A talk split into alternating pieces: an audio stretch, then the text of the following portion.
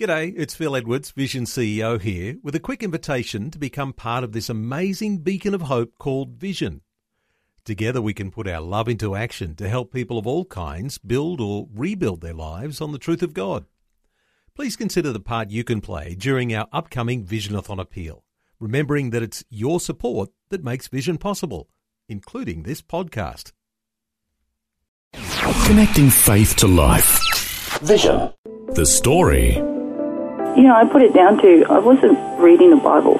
Like I'd have this experience with God and an encounter with God. I'd say a prayer saying, I'm sorry for everything I've done. And then I go back to living the way it was.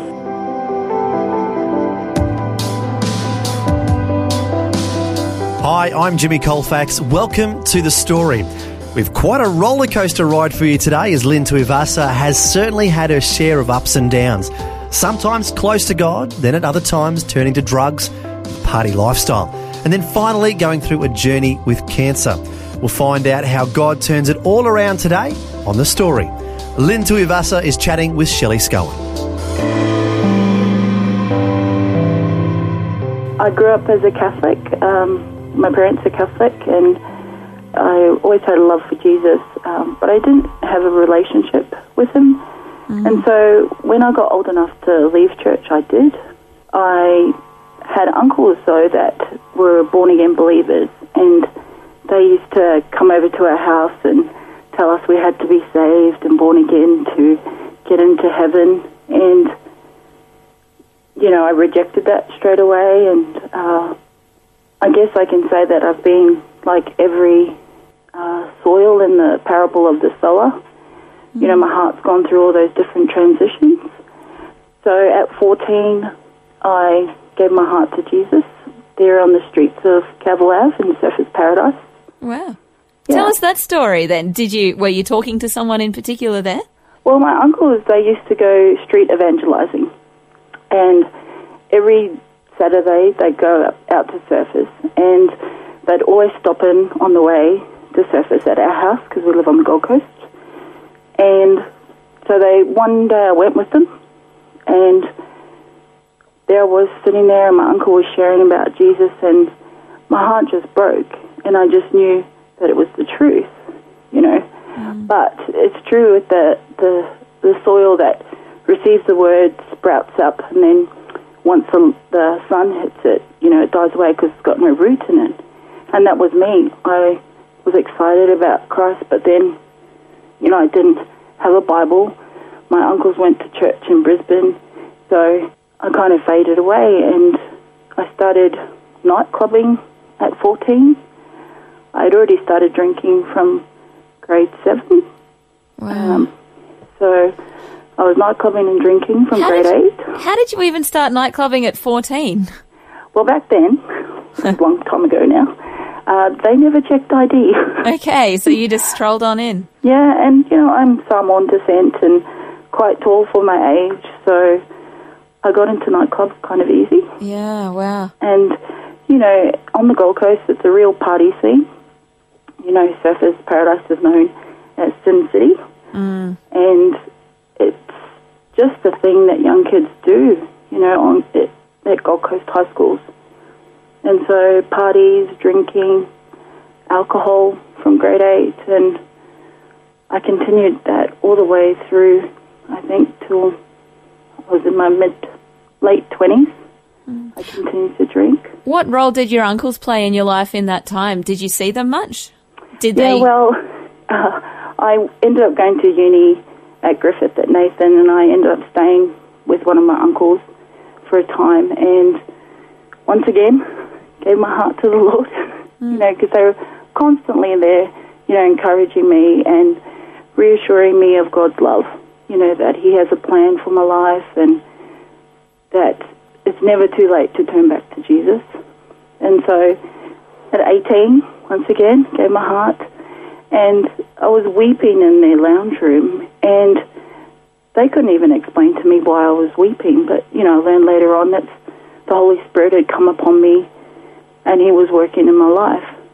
But mm. once again, I was like the soil with the thorns growing in it, and you know, the pressures and people around you. You know, it's important who you surround your your life with. And you know, I had friends who did not didn't go to church and really into the party scene, and so back I got into night clubbing and drinking, and um, you know, I was bit promiscuous then at that time, and I probably thought I wasn't as promiscuous as my friends, but you know, in God's eyes, sex is for you know a covenant marriage, not to be had fun with.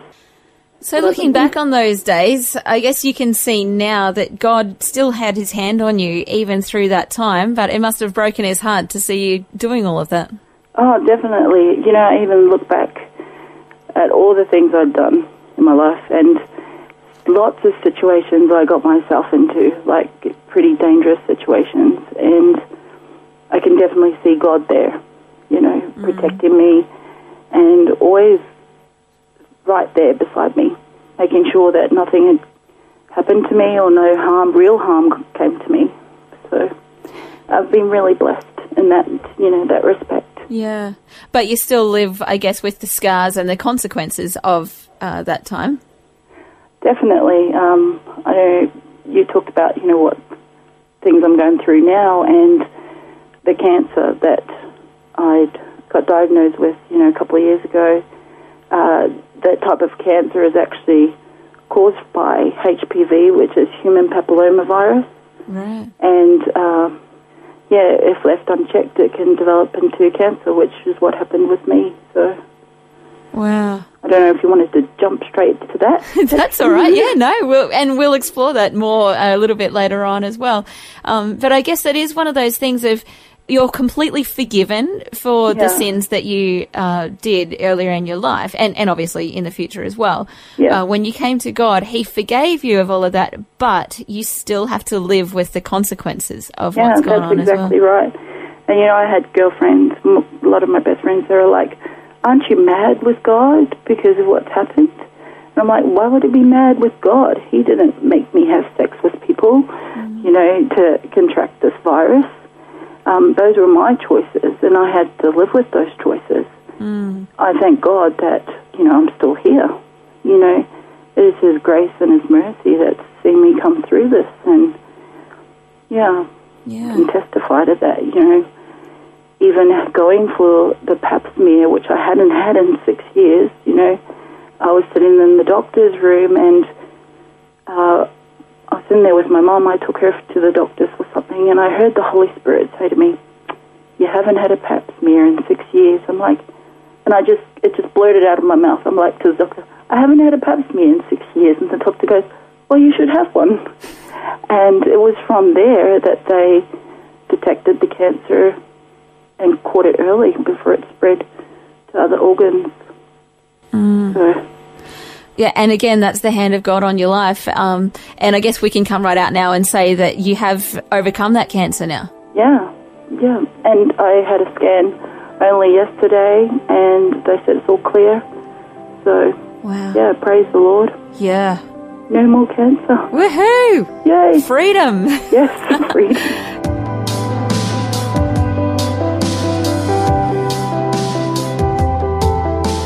You're listening to the story today. We're hearing Lynn Tuivasa share the ups and downs of her journey. Next, we'll hear how God begins to turn the whole situation around and draw Lynn to himself. That and more when we return. The story. If this program has highlighted something you'd like prayer for, we'd love to pray for you.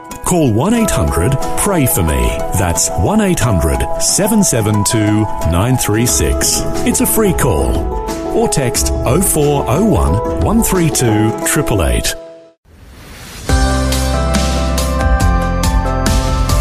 Hi, I'm Jimmy Colfax, and this is The Story.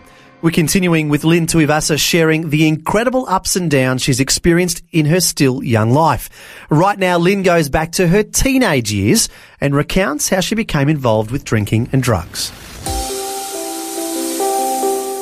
Yeah, uh, I guess once you start drinking, there's a kind of a general progression to, you know, get a different kind of high and have more excitement. And, you know, in my 20s, I started uh, doing party drugs. So, nightclubbing, drinking, and then party drugs. And I did that for quite a number of years. Um, my parents were unaware of anything.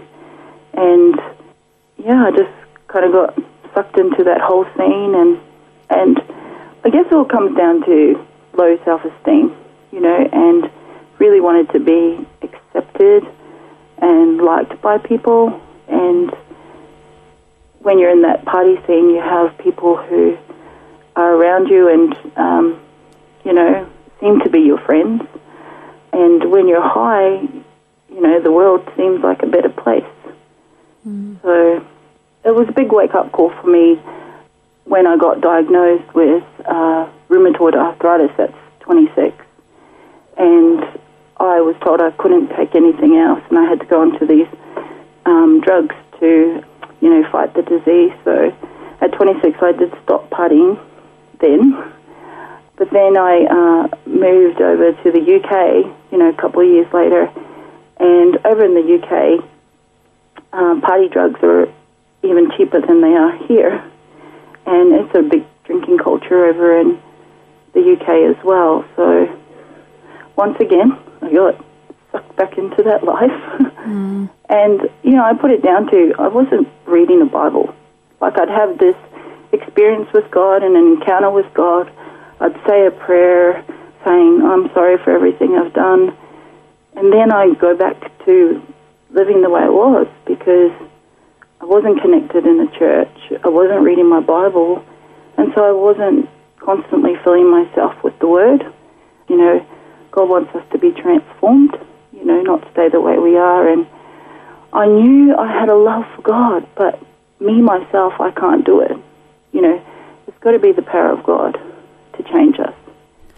And I mm. think that's where so many of us go wrong as well. I mean, you are so not alone in that whole story of, you know, coming to God genuinely time after time after time, going, God, I'm struggling. I'm struggling with this sin and I'm really sorry for it and I really want to change. Help me change. And then you don't. And then a yeah. few months later or a few years later, you're back in the same spot again.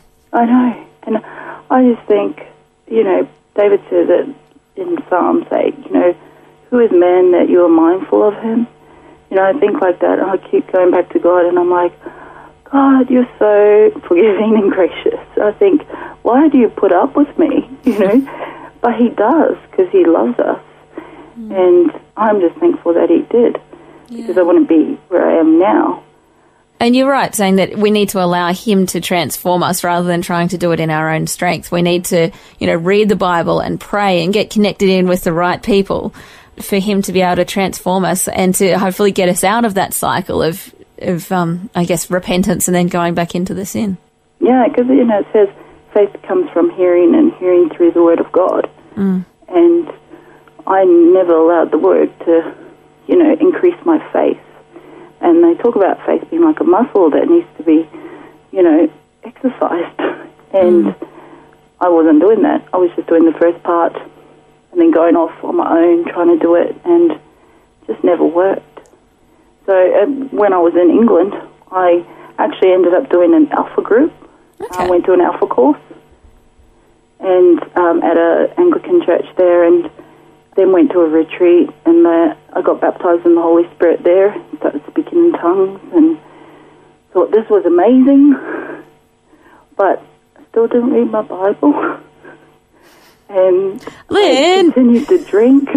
You got to learn your lesson by now. Come on. you would think, hey, yeah. I would have learned by now.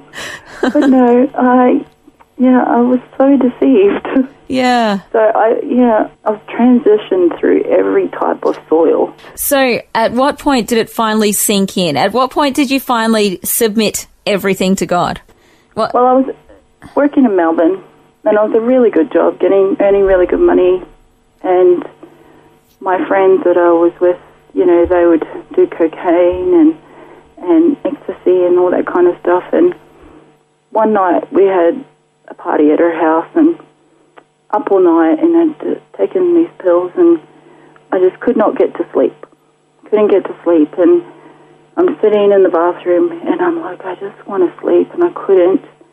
And it's like God had given me a depiction of hell, you know, and I was looking at the tiled floors and I could see bodies strewn over each other, like naked bodies, and their skin was peeling back from skin to bone, bone to skin, skin to bone, bone to skin. And I was just like, this is not the life for you.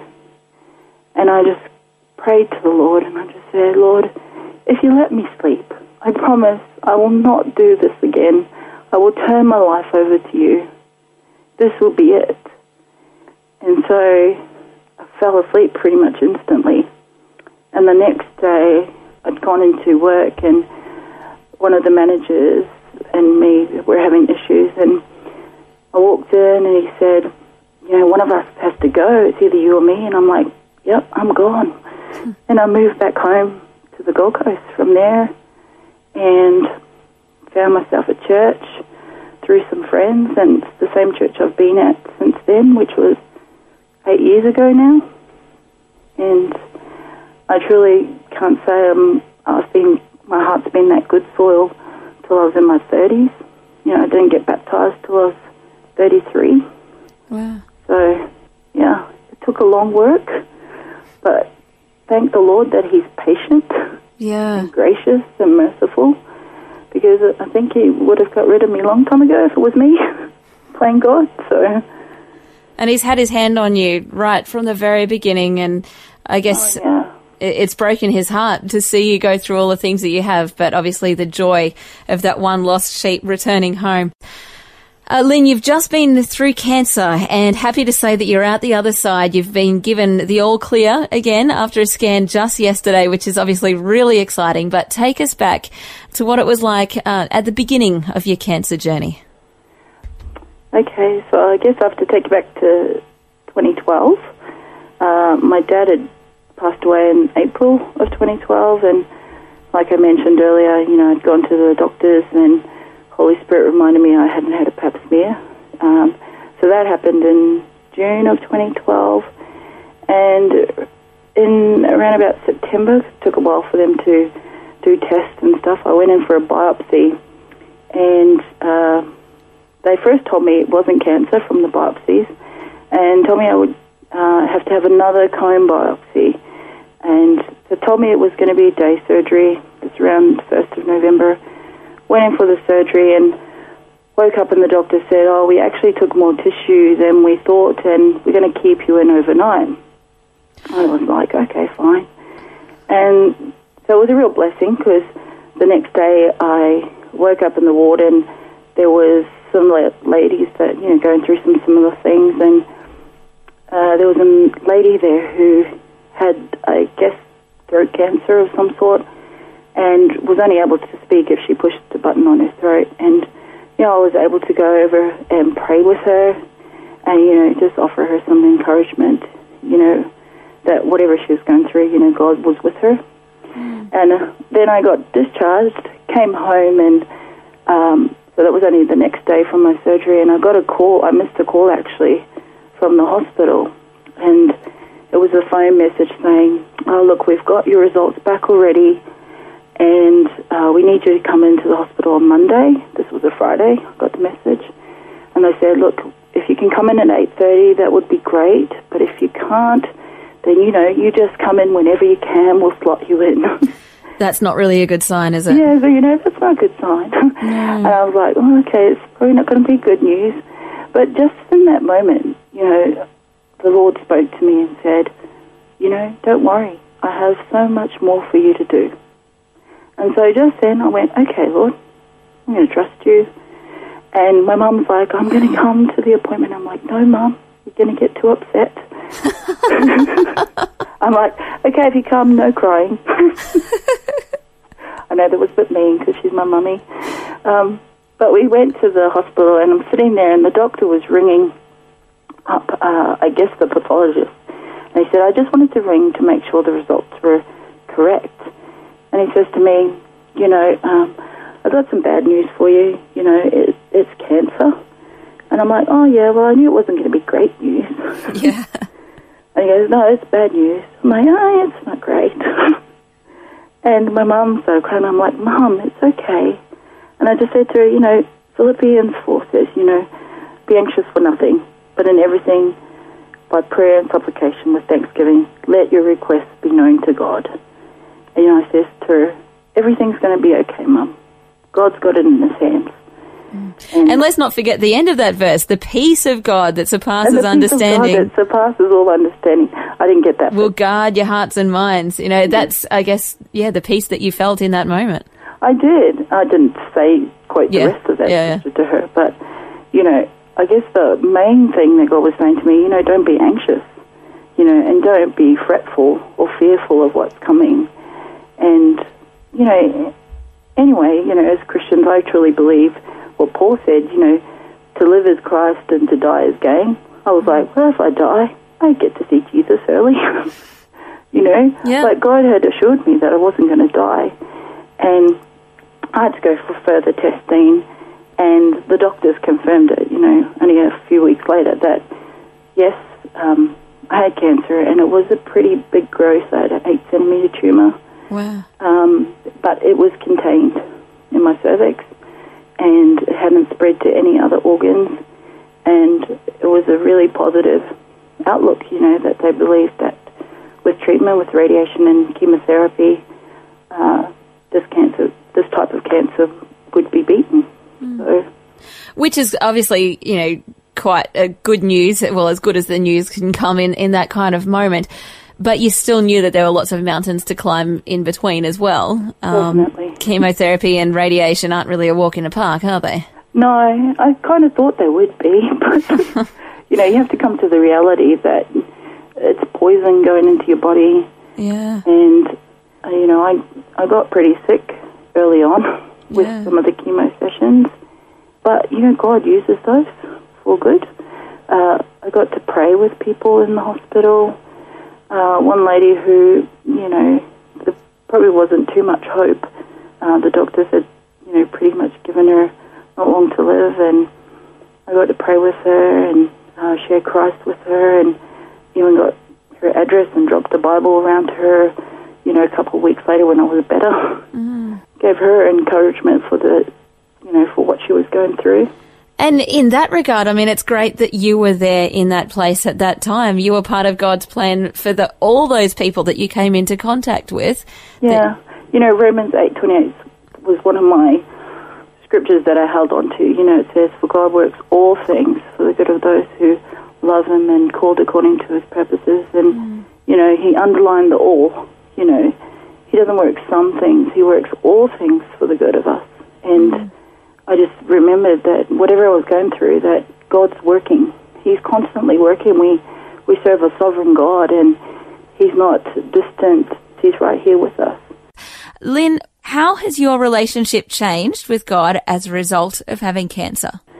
Uh, what changed is that God was really trying to get me, I guess, to slow down. You know, I'd worked um, a lot in, in ministry, and I was children's pastor, and you know, doing Bible college at some point, and this time has just taught me to just rest in God, which I hadn't done before. Yeah. And, you know, Jesus talks about the lady who anointed him before, you know, his death, and he talks about her, of her sins, and that they're many, and that they're forgiven, and those whose sins are forgiven much love much. And, you know, I feel like that with God, that I've done so much bad stuff in my life, and yet God's forgiven me. Hmm. You know, and He loves me regardless of what I've done Yeah. and he still chooses me. You know, he still chooses me to do his work despite what I've done, despite who I am, because he really knows who I am on the inside and who he's called me to be. That was Shelley Scowen chatting with Lynn Tuivasa, who, as we just heard, has gone on quite a remarkable journey of transformation. It's a perfect example of how God does not give up on us even if we repeatedly mess things up ourselves. God has faithfully worked in Lynn's life to bring about lasting change, helping her overcome many obstacles, and now she's even involved in ministry herself. Truly amazing. Well, thank you for joining us. I'm Jimmy Colfax, encouraging you to share your story with someone today. Next time on The Story. Where it began was um, as I got older in my teenage years, um, my coldness grew, and also I started looking for other things. Uh, and I think the turning point for me was going, okay, this Christian thing I'm doing okay because I'm ticking all the boxes, but there was this vacuum still being built in my heart. Just getting all the ticking is not enough. You want to do more. Shebu John grew up in a Christian home in Melbourne and thought of himself as a very religious person. However, even though he obeyed all the rules, his heart was growing colder and colder until one day he found himself addicted to pornography. We'll hear his journey to freedom next time. The story. Just another way Vision is connecting faith to life.